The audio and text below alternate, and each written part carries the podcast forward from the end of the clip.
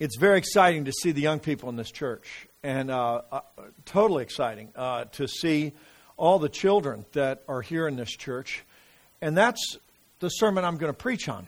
That's what I'm going to talk about today. I don't preach normally as Johnny is so polished and so well uh, describing his words, even as I'm saying this now. My words do not fit always uh, correctly in sentence structure. Um, I know that. I'm a good youth pastor, and, uh, uh, and mostly the young people can follow what I'm saying. Uh, did go to seminary, uh, did work on a number of different things, but I, uh, my sentence structure sometimes just isn't all there. So I know you'll be looking forward to having Johnny come back to this pulpit and preach in a way that will just uh, hit you and you will love.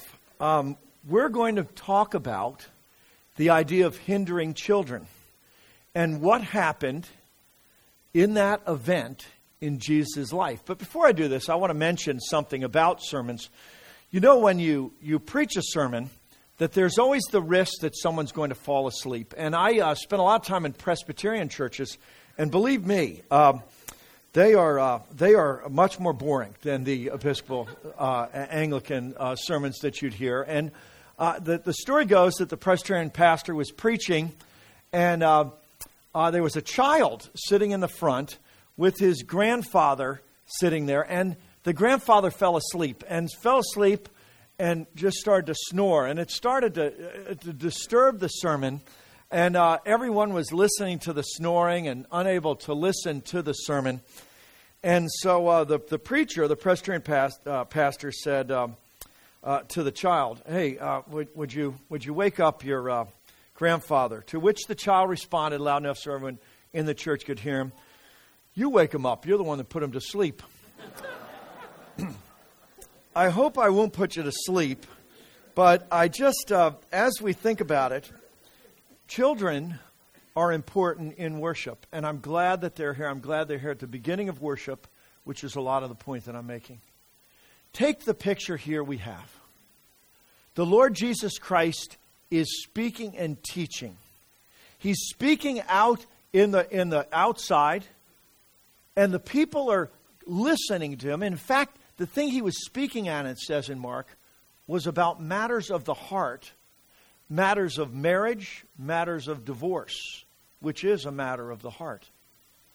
And as he was speaking, then all of a sudden he was interrupted by some parents who brought little children to be blessed by the rabbi. Now, apparently, uh, during the first year of life, they wanted their children to be blessed. It was sort of a tradition for the Jews to have that done. Sometimes it would be done on the eighth day, sometimes it would be on the, on the first year. It didn't make any difference, and we don't really know how old the children were. But somehow, in some way, as Jesus was there teaching the adults, the children interrupted him. And I, have looked at the scripture, I've looked at Matthew and Mark in particular, to see the interruptions of Jesus. And let me just tell you, it seems like if we didn't have the interruptions of Jesus, we wouldn't really have a whole lot of the Bible. It seems in the Gospels, Jesus is interrupted all the time. They're tearing the roof down, these demons are speaking, everybody's interrupting Jesus. And we usually don't even have what Jesus is talking about, we usually have the interruptions, which is so interesting, isn't it? And the beauty of the scripture being so dynamic and so real, because that's what life is life in interruptions. But this passage disturbs me. Because what happened is Jesus is teaching of matters of the heart. And these parents bring these little children to him. And the disciples did what the church has been doing for over 2,000 years. They stopped the children. They hindered the children. They rebuked the parents and rebuked the children and said, Jesus doesn't have time. Don't you understand? Jesus has more important things to do than to touch and bless your children. Children, Jesus has more priorities, higher things to do. They were, they were, maybe the disciples were concerned, maybe they were upset, maybe they were afraid that Jesus was going to be disturbed. Maybe they even, they were nervous maybe they thought and probably thought that that's what Jesus would want them to do. But we see that Jesus got angry. Indignant's the word. Indignant is he got so angry. And why did Jesus get angry? Because here we are, almost towards the end. This isn't the beginning of the ministry of the disciples, this is towards the end. They're on the way to the cross. Jesus had been with these disciples almost three years, and they had not gotten it. They hadn't gotten it. What if you woke up in the morning and found that all you had done in your Christian faith, all that you had invested in your Christian faith, all that you had put your life into was wrong? That your priorities were wrong, your emphasis was wrong, the way you were doing things was wrong, and you said, ah, I have just wasted years of my time. I know youth workers and people in ministry that have come to that point in, in their ministry. But here are the disciples stopping the children. They're stopping and hindering the children from coming to Jesus. And Jesus got angry, indignant, and he rebuked them and he said this Never stop them. Do not stop them. Stop hindering them. I call the great imperative of Scripture that it was not a choice. Jesus was angry and he was clear with the disciples to make it crystal clear that he, they are never, never to stop the children because this is what the kingdom of God is about. Their priorities were wrong, the disciples had it wrong. It was about the children, and they were never, never to stop children again from coming to Jesus. Never at all to do that.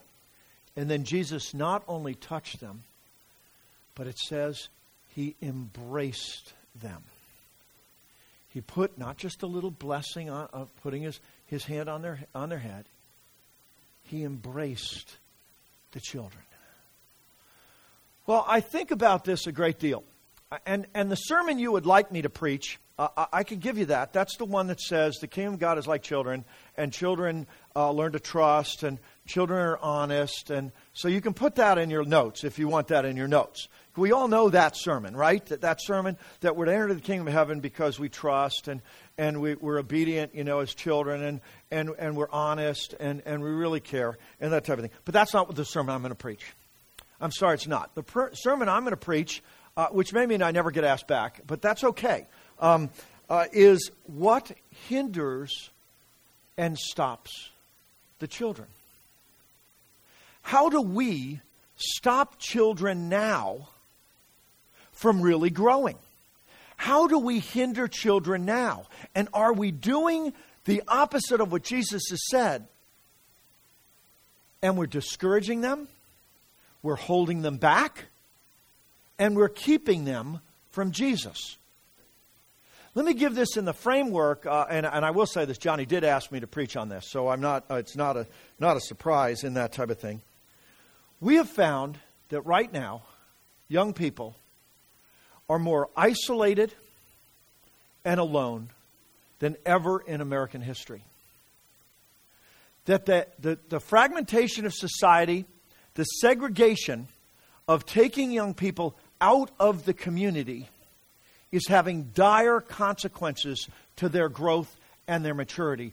Almost all of us know of th- something that we speak of known as extended adolescence or the fact that young people don't seem to be growing up. They do not seem to be able to get it, and instead of being an adult, like when I was uh, when I was 18 years old, it was considered that was the time to figure out what you were doing. You took responsibility for your life and you moved on. They now say that adulthood is coming as late as age 30. We are finding that young people are not able to make the choices they need to make and the decisions and the responsibilities, but what has happened is it's been extended all the way through the 20s, all the way up to 30. And part of it, people say, oh, well, it's because of postmodernism. oh, it's because of this, it's because of that. Well, what does it mean to be an adult? What are the benchmarks of adulthood? I like to tell young people the benchmarks of adulthood are this. And Abby, remember these. And I love to pick on Abby. I'm so glad Abby's here. Thank you for reading the scripture. Thank you, sir. Could, could we have a hand for the young people here in this church? What does it mean to be an adult? The benchmarks continually stretch out. They continually stretch out. So that it's not uncommon, and this occurred a little while ago, a 26 year old uh, who uh, is is an internship downtown in Washington, D.C., uh, gets a flat tire in the area, uh, cannot seem to figure out how to change the flat tire, sits down on the curb, cries, and in crying, then calls their parents in North Carolina to say, What do I do now? 26 years old. 26 years old. That, the stories go on of what happened. The story of the college professor who's sitting there as the student is explaining that he, the student doesn't like the grade they got on their paper. And the professor is explaining why they didn't get a straight A, a, you know, an A on their, on their paper. And the student then takes the cell phone out and says, Well, my mother would like to speak to you. And hand the phone there. That this is going on all over society. Why? Three benchmarks I'd like to mention. Not my main point, but three benchmarks. One is identity that young people figure out who they are. The other is community. They figure out the community that they're a part of. And when we remove them from community, it hinders their growth. It hinders their growth. Uh, whether you're Republican or Democrat, when Hillary Clinton talked about that uh, uh, African proverb that says it takes a village to raise a child, she's right. We were made to, to grow in community. But identity first, they know who they are. Community, they know who they're part of. And autonomy, that they take responsibility for their choices their credit cards, their cell phone bills, uh, their, their tickets, their speeding tickets, all the things that, that, that they have to do. Getting up in the morning. We are now hitting as much as 50% of the kids going off their first year of college that are returning without finishing their first year of college. And it's not because they can't do the coursework, it's because they don't have the discipline, some, to get out of bed. Mom is not there to wake them up, pour water on them, and get them to their 9 o'clock class. There's something going on. Those that have looked at what's going on with teenagers have written books. Can I give you some of the titles of the books? Are you ready? Disconnected, Hurt, the Price of Privilege, Teenage Wasteland, uh, Suburban Dead End Kids, All Grown Up and Nowhere to Go, The Hurried Child, The Ambitious Generation, Americans' Teenagers, Motivated but Directionless. The one that dealt with Northern Virginia kids about 10, 12 years ago was written by a woman named Patricia Hersch, a journalist who spent time investigating what's going on with teenagers. The title of her book is a tribe apart. That symbolizes exactly what's going on that young people have removed themselves or have been removed from the community of adults, from the community of the neighborhood, segregated out, put in their own world, and they feel separate and different from the community. You have the blessing of starting a church, of starting a church here with really a, a wide open uh, uh, uh, possibility. And my hope is that what you will do is embrace the young people. You will embrace them and you will not hinder them from coming to Jesus by giving them blocks and Legos and something else. I've invested 38 years in youth ministry. I have seen successful youth ministries that have produced kids that are disciples of Jesus Christ, and I've seen other youth ministries that invested in other things. And as a result, those young people have never matured. They've not become disciples of Christ. And literally, the youth ministries can hinder their growth by giving them other things besides Jesus Christ. Well, let me give you some of the roadblocks, can I? As you know, 50 years ago, 50 years ago, when a child was born into the community in the United States of America, they were embraced in that community just because they were born. They were a part of that community and they were accepted in that community, and the neighbors knew about what's going on. Right now, if there is a woman having a baby in a suburban neighborhood, many times the next door neighbors will not even know that there was a baby born, much less embrace it. It, just doesn't happen. They're brought up in isolation, and children discover at age three to five that they are accepted. They are accepted not on the basis of the fact that they were born into that community, but they are accepted because of their performance or because of their image. And what we've created in our culture is says is to the young people that you are only you only have value to me if you have the right image and you perform in the right way. And what we have done to young people in the United States of America is we have discounted their worth unless they achieve a certain level of performance or they look the right way. We like to call it uh, uh, whether they have SAP, SAP, status, appearance, performance. If they have status, appearance, performance, they are accepted, and they find out from the teachers in preschool the smile, the countenance, the welcoming. If they don't have that, they find that they are considered less of people, and that sets for them the isolation and discouragement that they have. Jesus says, Do not hinder the children. What he says is you're to embrace them. And by the nature that they are just children in your community, in your church, you take them and you love them. And the church is to be different than the rest of the world. Different. Let me talk about some of the roadblocks, if I could, and I, I hope I'm uh, not discouraging you too much in this way. How do we hinder the young people? I have three ways I want to mention. One, when we segregate or fragment them away from the community when we take young people and we say, you're the future of the church, rather than realizing that they are the church right now.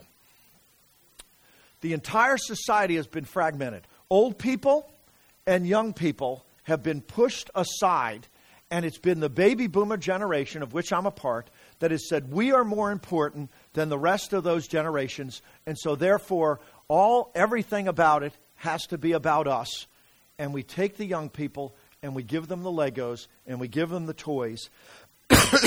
and the sadness is, in youth ministry, it happens many times the, the same way, where they will put them down and the youth group will be there. In the study of youth ministry, they've come up with a term known as youth ministry being the one eared Mickey Mouse. A one eared Mickey Mouse with the circular head, the big head being the congregation, and then the ear being out here. Just a little overlap, but sort of sort of out there. Out there. When we segregate our young people, we isolate them from the rest of it, from the rest of the community, and we tell them that they're not as important. Second roadblock. When they when we put them under a performance performance or image standard. When we say to them that they only count if they fit the mold, that they only count if they get the grades that they need to get, that they look the way they do, so that is, as, as many of you know, that it is a, one of the biggest problems in college campuses right now, and it's in high school, and now in the past couple of years, gone down to the middle school uh, with eating disorders. But it's just, it's just hit it un- unbelievably, unbelievably amount of, of young people that are just trying to fit the image, just trying to look that image that, that is there. One of the books that, um, that, I, that I read a little while ago was called The Mirror Effect How Celebrity Narcissism is Affecting Our Family. The reality TV shows are having a negative effect on our families as people are looking at these people and saying, this is what it means to be important. And our young people have been given that, that lie that they have to to be that certain way. and then, three, when we hijack the systems and institutions that are, that are in place for young people and we make them about the adults. Examples being youth sports, examples being academics, examples being the uh, uh, not only in our families but also in our churches. What I mean by that is this. You know, guys, when I grew up, we used to do a thing called pickup games. Do you know young people don't play pickup games anymore? You know what a pickup game is? Let me tell you what, for you young people, let me tell you what it is. That's when you get your friends after school on a Saturday, you grab an old football or a, a, a, baseball with a bat, and you just go out, even with the four or five of you, and you play a game. They don't do it anymore. Do you know what youth sports is about now? They are told where to stand, what to wear, and they are told whether the ball is in or out.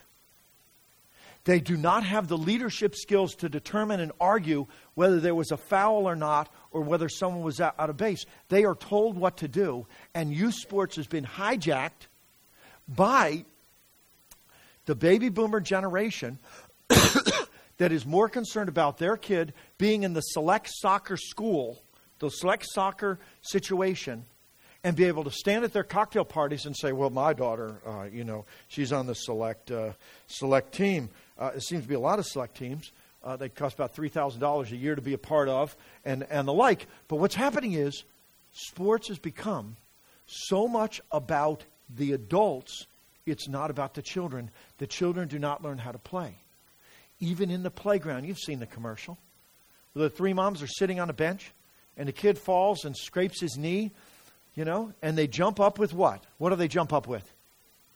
Their antibiotic spray as it says that 40% of kids are now sent to elementary school with, uh, with that, what that, what's that stuff they put on their hands? Yeah, sanitizer. Because they can't go in the bathroom anymore without that. They're told to do it. They need germs. Kids need germs. The playgrounds are covered with rubber now.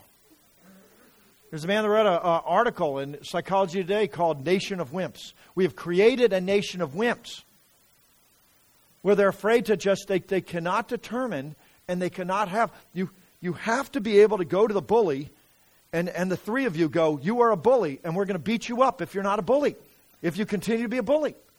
But what happens? The parents jump up. No, oh, oh, oh, can't have it happen. Listen, I don't mean to sound funny. Part of my development was getting into school schoolyard fights. It was, it was healthy. It was helping to get, get a, a bloody nose and to have that happen. Doesn't happen. You have kids. Matt, did you ever get in a schoolyard fight? Never. See, that's my point. Here's what I'm saying, guys. What has happened is that the entire society has become one where it's sanitized, and so then when they go off to college, they're unable to deal with failure, unable to deal with the, the things that are difficult. Folks, what we need to do is not in the church hinder the children. But there's an answer to this. And the answer is that we embrace these children, that we help them grow. We realize that they need to discover who they are. They need to take responsibility for the choices they have, and that they are a part of the community of Christ Church Vienna, that they are part of the Christian community. So when they go off to school, they know who they are, they know where they've come from, and they've taken responsibility for who they are. And each of them needs mentoring. We've worked in youth ministry to get every person a mentor. That's been our try. Now we're finding out that, wait, wait, wait, enough. What we're finding is every young person needs five mentors, five people in their lives because the family has gotten so there's no extended family. They don't have that grandfather around. They don't have that happening. What they need is they need people that will talk to them, that will listen to them, that will embrace them, that will help them deal with problems instead of sitting on the curb and crying about the flat tire. That we show them how to change a flat tire. We show them how to deal with a bully. We show what it means when they go through getting a bad grade. We must reverse the, the trend of what's going on of not just having hovering parents that hover around it has now become snowplow parents, the ones that push everyone out of the way so that their kid can ex- excel in what they think in terms of protection. These young people need to experience life, and we need to walk with them in life. And the thing that we realize in this passage is that what Jesus Christ said is the kingdom of God is like children, and when we mentor and care for children, it's reverse mentoring. The adult leaders that work with young people realize that it's not so much they're giving to the kids, but those kids are giving to them, and they are learning things that they couldn't learn any other way. So we must assimilate the young people. We must prioritize to keep the young people as a part, not segregate and fragment them out. Prioritize that they are really, literally, and this is a youth pastor speaking, I know, take it with a grain of salt. They need to be the priority. They need to be the priority. I'm getting ready to speak to a group of uh, 300 Presbyterian pastors who have discovered that their youth ministries are falling apart. And they're discovering this that youth ministry is not being effective now, and they don't know what to do. And it's affecting those churches not so much because they're worried about the young people, but they're worried about what it means. Because as the young people, let, let me just tell you, I, I told Johnny the smartest thing in the world was to get Matt. Smartest thing in the world to do it. That'll help your budget. It'll help your tenants. It'll help your church. Let me give you the whole deal. I'm not making it up. Am I making it up? No. Why do people come to church? You think they come for the preachers? The preachers think it's because they come for them. Let me tell you why they come. And Johnny's an excellent preacher. Ex- excellent preacher. They come when their kids are being ministered to. Is that all? No, that's not all. But it's a big deal. There are many, many ch- people that change churches because their young people are being cared for. Here's what I'm saying prioritize to realize that these young people are important. They're very, very important. And if you look at the value of Jesus, he said, This is what the kingdom of God is like. The disciples did not get it. They didn't get it. They'd been with him for three years, and they thought it was all about the adults. They thought it was all about what the adults had to say and doing it for adults. But Jesus said, no, it's about these young people. Well, we need mentors for young people. And those mentors are not supposed to be just people in their 20s, they should be all the different generations. I thought that I would finish youth ministry when I was 30. I thought it was over at age 30. I found when I hit age 40, it was getting better. Now that I'm 56 years old, young people want to listen to me more than they ever have. And I still can't figure that out. But wait, it makes sense. Because what happens? You care for young people, they listen. You care for them, they listen. Young people in this church, in this community, in this nation are making bad choices and and, the, and, the, and what's going on in the colleges, you, you wouldn't believe if I started to tell you. We must take and care for them, and we must prioritize for them and reach out to them. And so, when Jesus Christ says that we're to make them the priority, let's listen. When he also says, make disciples of all nations, I urge you to each of you, each of you adults, to take one young person, get involved in their lives, and minister to them and build this generation of young people that will discover what will happen and maybe turn. The nation needs revival. It needs it. Are the young people being hindered from Jesus or do they need to be brought to Jesus? Stop stopping them. Stop hindering them. Let's embrace them like Jesus. Let's take the heart of Jesus and help young people assimilate into the church and reverse the immaturity and the direction this is going. So young people are experiencing the Lord Jesus through us. May God bless your church. May God bless the young people in this church. And may you be blessed as you minister to them. Let's pray together. Father God, thank you so much that your word is clear. That we are to take young people and embrace them, we're to assimilate them. And that, Lord God, you would do a work in our hearts, that our hearts would be your heart, and that our touch would be your touch, and our words would be your words, and the young people in this community, the young people in this nation, would not be segregated, kept to themselves, a tribe apart, building a world underground with communication that's only for them.